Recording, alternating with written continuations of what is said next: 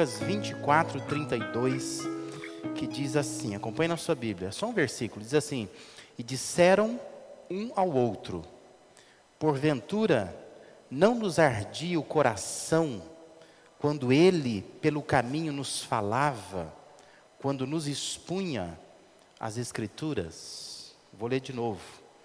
E disseram um ao outro, porventura não nos ardia o coração quando ele pelo caminho nos falava, quando nos expunha as Escrituras? Não sei se você lembrou do contexto de Lucas 24, mas Jesus havia morrido. E estava ainda naqueles dias onde muitos dos seguidores de Jesus não tinham contato ainda com Jesus ressurreto. Então pairava ainda um clima de dúvida. O que, que aconteceu com ele? Porque eles viam seguindo Jesus e a Escritura é clara em dizer que eles não estavam entendendo que aquilo ia acontecer. E de repente eles foram surpreendidos com isso. Jesus foi preso. E ele acabou morrendo. E agora? Então existe um clima ainda de incerteza sobre o que, o que havia acontecido. Esse episódio, especificamente como é tratado aqui, ele só está aqui em Lucas, ele não está em nenhum outro lugar. E ele está falando né, de dois discípulos que estão caminhando, é, provavelmente saindo de Jerusalém, indo para um povoado chamado Emaús, que ficava a 11 quilômetros de distância de Jerusalém até lá. E esses dois discípulos, que o nome de um deles é identificado, é um tal de Cleopas, né? Ah, esses dois estão caminhando e eles estão conversando e falando sobre o que aconteceu talvez discutindo sobre isso, né? É, com posições diferentes e dizendo, puxa vida, a gente seguia Jesus, ele morreu, e agora, né? E, e tudo mais, né? Então, eles estão conversando, e aí então diz que isso aconteceu no domingo da ressurreição, provavelmente isso é à tarde, porque lá no versículo 29 vai dizer que já está chegando a noite quando eles chegam é, ali em, em Emaús. Então, é no domingo à tarde que eles estão caminhando, fazendo isso. E o versículo informa, o versículo 15 então informa que Jesus ressurreto começa a caminhar com eles. Só que eles não se dão conta disso. Quem é que está ali, não é? Ah, e diz que os, os olhos deles foram impedidos de reconhecê-lo. Versículo 16 diz isso por um conjunto de fatores, não é? Talvez o mais significativo é que estava escurecendo. Eles não se dão conta. É alguém, provavelmente está com a cabeça coberta, que está andando do lado deles, começa a conversar com eles, eles não se dão conta, até porque não tinha essa expectativa né, de Jesus ressurreto. E ele começa, o próprio Jesus começa a caminhar com eles. E eles caminham junto por um tempo, eles conversam, e a história vai terminar numa casa, que provavelmente é de um deles, né, de um dos discípulos, e diz que enquanto eles estão na mesa, no momento em que Jesus é, parte o pão, eles acabam reconhecendo quem era. Também não sei porquê, né? É, o texto não é claro em dizer, mas talvez porque tinha alguma marca na mão, quando eles olham para a mão, né? E a mão está cravada, né, está furada, é, ou talvez porque é, eles sabiam da ceia, né, o ato de partir o pão, a maneira como ele fez, uma maneira muito peculiar, singular. E no momento que ele faz isso, então diz que eles reconheceram que é Jesus que está ali. Só que no momento que eles reconhecem, Jesus desaparece, né? Ele some da frente deles é quando então um se dirige para o outro e diz as palavras que nós lemos aqui. E eles dizem assim: porventura não nos ardia o coração quando ele pelo caminho nos falava, quando nos expunha as Escrituras? A versão mais moderna da NVI traduziu assim: não estava ardendo os nossos corações dentro de nós? enquanto ele nos falava no caminho e nos expunha as Escrituras. O que nós temos aqui é o que eu chamo de uma reação tardia. Eles só percebem quando passou. É aquilo que a gente diz na nossa, no nosso dia a dia comum, né? Oportunidades que não voltam mais, né? Depois que passou, percebeu. Um olha para o outro e diz assim: seu coração não foi tocado? Você não sentiu um, uma coisa lá dentro, assim, quando a gente caminhava com ele, enquanto ele falava? Você não sentiu, né? E parece que ambos sentiram que fora algo profundo, que tocava profundamente, só que no momento em que acontece não dão atenção para isso. Eles não estão atentos ao que está acontecendo. Interessante que essa expressão arder o coração, né, que as nossas versões trazem aí, e que me parece que a NVI ela tenta de uma maneira mais literal traduzir. Na verdade, quando você pega na língua grega, você tem oito palavras para dizer isso. É um turbilhão de palavras, né? Por isso que a revista atualizada traduz assim: não nos ardia o coração. E esse não nos ardia o coração, a NVI traduz assim: ó, não estava ardendo os nossos corações dentro de nós? Porque na língua grega são oito palavras, só para dizer essa expressão. Essa é uma construção que quer dar a ideia de uma grande emoção. O que eles estavam perguntando um para o outro é: você não sentiu uma emoção? Você não sentiu um entusiasmo? Uma euforia? Enquanto nós caminhávamos com Ele, enquanto Ele nos falava das Escrituras? Você não ficou eufórico? Porque quem pergunta isso é porque sentiu isto, né? Nós não sentimos essa, experiência com Ele de uma maneira entusiasmada, eufórica emocionada, né? A pergunta é por que, que eles sentiram isso?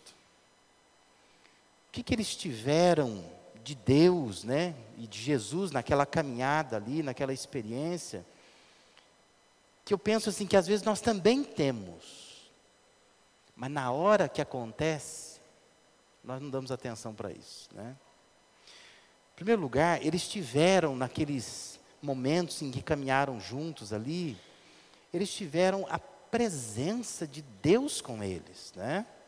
É o Jesus ressurreto que está presente no caminho, andando com eles, caminhando do lado deles. Mas eles não reconheceram. Eles não se deram conta disso. Mas é interessante que ainda assim, a presença de Jesus ao lado deles trouxe benefícios. Porque depois diz, você não sentiu que dentro de nós se ardia o coração, dava uma euforia, um entusiasmo, só porque ele estava andando conosco ali? Era a presença de um Deus vivo do lado deles, caminhando com eles, e eles não reconhecem. O versículo 17 diz que eles estavam com os rostos entristecidos discutindo um com outros, e Jesus se faz presente. A pergunta de Jesus é: o que, vocês estão discutindo? O que vocês estão discutindo? E o versículo 18, a resposta deles é um sarcasmo. É como se a gente dissesse hoje assim: onde é que você estava? Não é? É, uma, é um sarcasmo que eles fazem. Ele diz assim: você é o único que está por aqui nesses dias de festa, que não está por dentro das coisas que têm acontecido por aqui? Aí eu fico imaginando, depois que a experiência passa, assim: ai, né? Olha o que nós fizemos, nós fizemos piada com ele. Mas ele vê que eles estão com os rostos entristecidos e diz assim: ó, do que vocês estão conversando? Que vocês estão discutindo pelo caminho? O que, que incomoda vocês? E eles falam para o Jesus ressurreto, com ironia, com brincadeira, fazendo piada, dizendo assim: onde que você está? Né? Você é o único que está por aqui nesses dias de festa, porque era a festa da Páscoa, tinha muitos judeus de fora de Jerusalém ou de fora do país ali, na, na, na, na comemoração, na peregrinação em Jerusalém. Eles, eles dizem assim: Você é o único que não sabe disso? Era a presença de Deus com eles e eles não estão se dando conta. Eles não notaram, não desfrutaram, não aproveitaram e nem se deleitaram com a presença de Jesus ali. Mas depois eles dizem: Nós não sentimos o entusiasmo, é porque Deus estava ali e nós não estávamos aproveitando isso. Estava questionando, ironizando, não levando a sério a presença dele ali. Segundo lugar, eles também têm contato com o poder de Deus. Jesus estava ali poderosamente vivo, mas eles não se deram conta. Observe que os versos 21 a 24, eles começam a responder para quem eles nem sabem quem é, para eles é um, é um viajante, alguém que está andando pelo caminho, não é o Jesus ressurreto. Eles dizem assim: Nós esperávamos que era Ele que ia trazer a redenção a Israel. E hoje é o terceiro dia desde que tudo isso aconteceu. Algumas das mulheres entre nós nos deram um susto hoje. Foram de manhã, bem cedo, ao sepulcro e não acharam o corpo dele. Voltaram e nos contaram que tinha tido uma visão de anjos, que disseram que ele está vivo. Alguns dos nossos companheiros foram ao sepulcro e encontraram tudo exatamente como as mulheres tinham dito, mas não viram. Percebe? É, é Jesus poderosamente vivo, demonstrando o poder de Deus de devolver a vida a Ele, ali diante deles. E eles ainda estão conversando, dizendo assim: ah, nós estamos decepcionados, porque a gente esperava que ele ia, que ele ia nos redimir né, do, do, Império Romano, não, isso não aconteceu, já é o terceiro dia que ele morreu. Estão é, falando por aí que de fato o corpo dele sumiu, e os, os, discípulos foram lá e viram que realmente o que, a mulher, o que as mulheres disseram é, é fato, né, ele desapareceu. Mas até agora não soubemos nada dele. Né? Estão questionando o poder de Deus na presença do poder de Deus, entende isso? Né? Curioso isso, né? Veja como Jesus, ainda não reconhecido por eles, responde, versículos 25 a 26. Como vocês custam a entender e como, como demoram a crer em tudo que os profetas falaram. Não devia o Cristo sofrer essas coisas para entrar na sua glória? pela visão deles, um andarilho desconhecido, viajante, começa a dar lição de moral neles, expor a escritura para eles, dizer como é que vocês são tardios para entender as coisas no coração. Mas é o próprio Jesus que se põe ao lado deles. Todo o poder de Deus presente na vida ressurreta de Jesus, e eles não notam e, portanto, não desfrutam desse poder. Depois que passa, eles dizem: sentiu arder o coração, porque era o poder de Deus ali, mas eles não se dão conta disso. Em terceiro e último lugar, a palavra de Deus também. O próprio Jesus expôs, o próprio Jesus explicou para eles as Escrituras. O verso 27 diz que, começando lá por Moisés e todos os profetas, explicou-lhes o que constava a respeito dele em todas as Escrituras. Veja a experiência desses dois homens. Eles olham agora para trás, já em casa, à noite, reconhecem que de fato o coração ardia enquanto ele falava, enquanto ele expunha as Escrituras. Mas no momento que vivenciaram isso, talvez não deram a atenção que essa sensação merecia.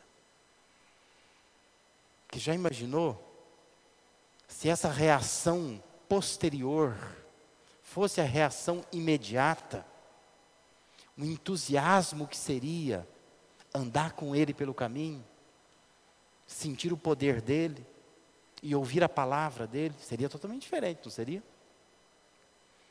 Se eles soubessem quem é que estava andando com eles pelo caminho.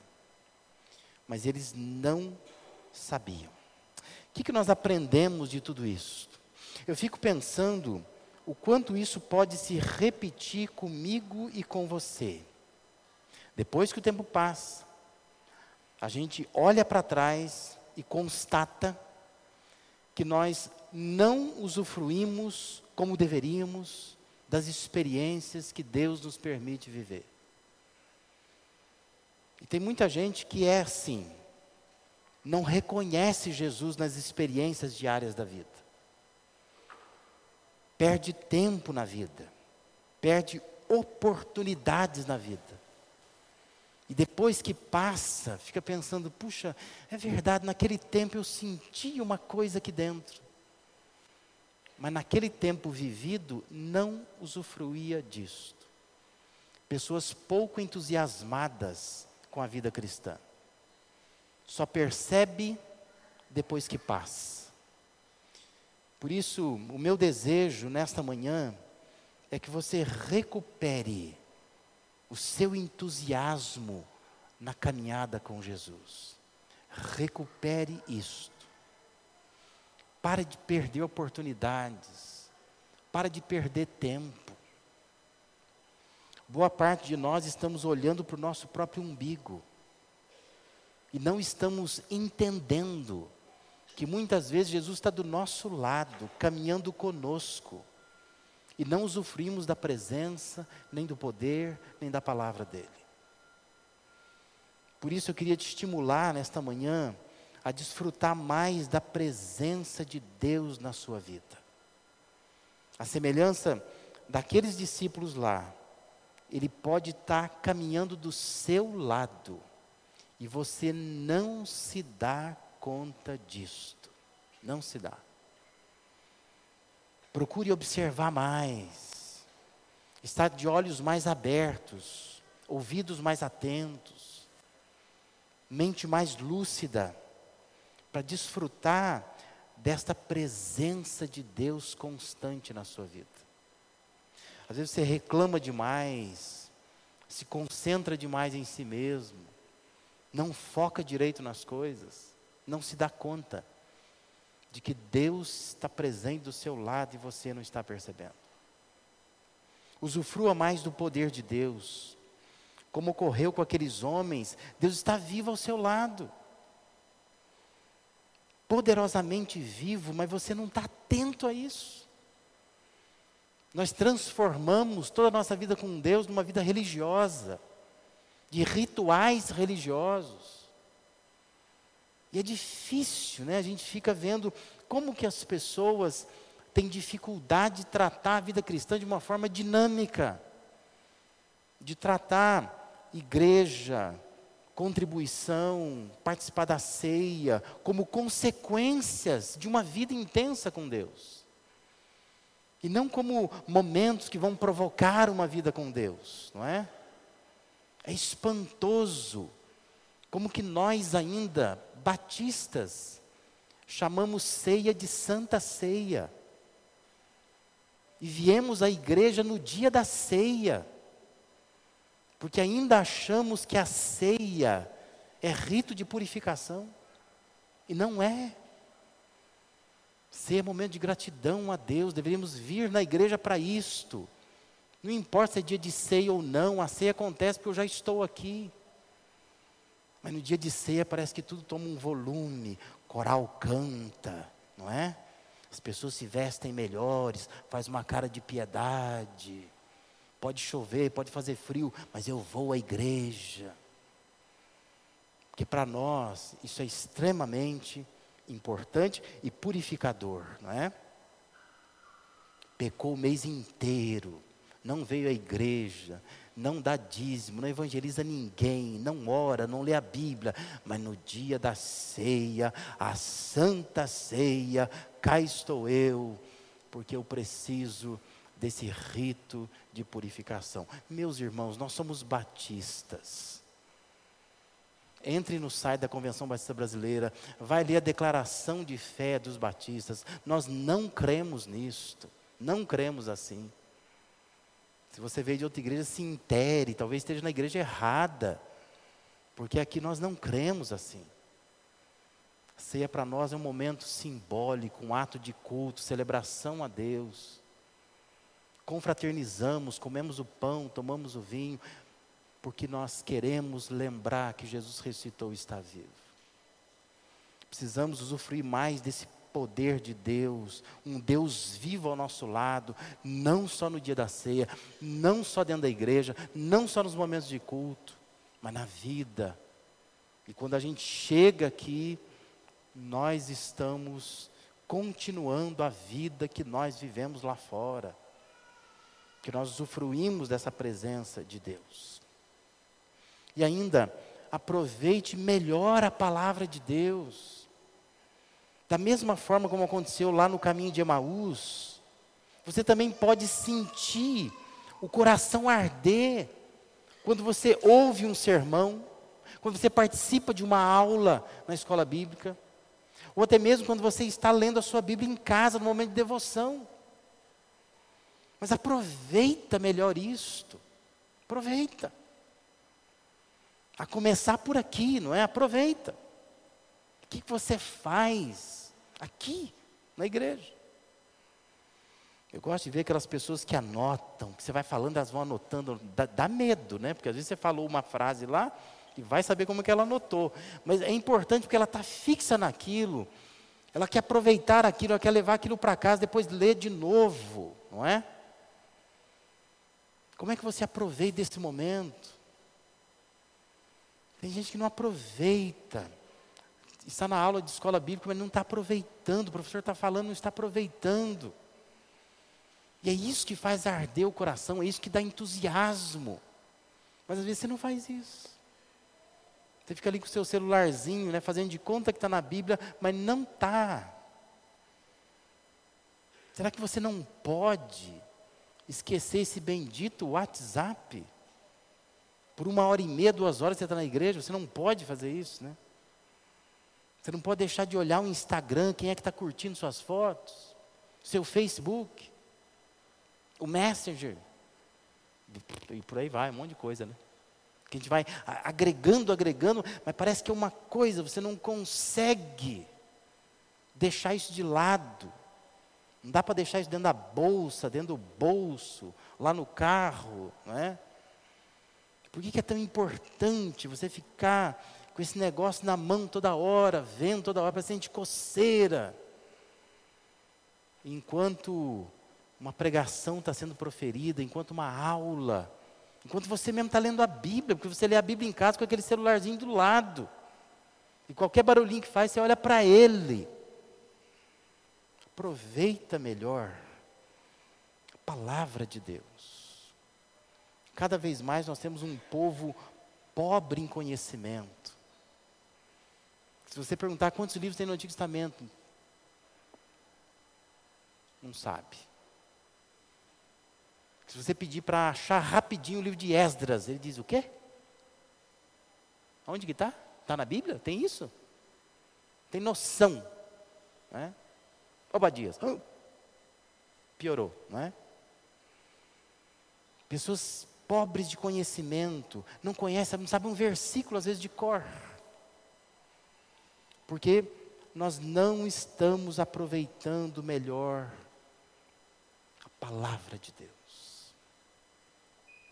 Eu lembro época que a gente era seminarista, né? Que a gente saía, às vezes, umas saídas do seminário, nós íamos fazer evangelismo pelas ruas. E quantas vezes a gente se deparava na rua com uma pessoa que vivia na rua, que mendigava na rua, mas foi de uma igreja em algum tempo. E às vezes a pessoa testemunhava isso. Era tão bom aquele tempo. eu não aproveitei. O pastor era ótimo, as pregações eram boas, as pessoas eram atenciosas. Eu sentia Deus falando comigo, mas eu não aproveitei aquilo. E agora eu fico pensando, puxa, era tão bom. Mas é uma reação tardia. A minha oração nessa manhã é que você não tenha uma reação tardia tem uma reação imediata. Deus quer que você usufrua da sua presença, do seu poder, da sua palavra. Com certeza, Ele está presente, Ele está com o seu poder se fazendo presente, Ele está com a sua palavra se fazendo presente. Mas você precisa identificar isso. Todo entusiasmo aproveitar o momento, porque senão você vai ter uma reação tardia. E aí, quando você olha, ele desapareceu da sua frente, já não está mais ali. O tempo já passou, oportunidade já se foi. Que Deus te abençoe. Que você nesta manhã se coloque na presença de Deus e peça a Ele, Deus me ajuda a usufruir melhor dessas coisas, para que o entusiasmo esteja agora o entusiasmo impulsione a viver agora. Porque não adianta depois olhar para trás e pensar: puxa, eu tive tantas oportunidades, eu não pude aproveitar aquelas oportunidades porque eu mesmo acabei não, não querendo.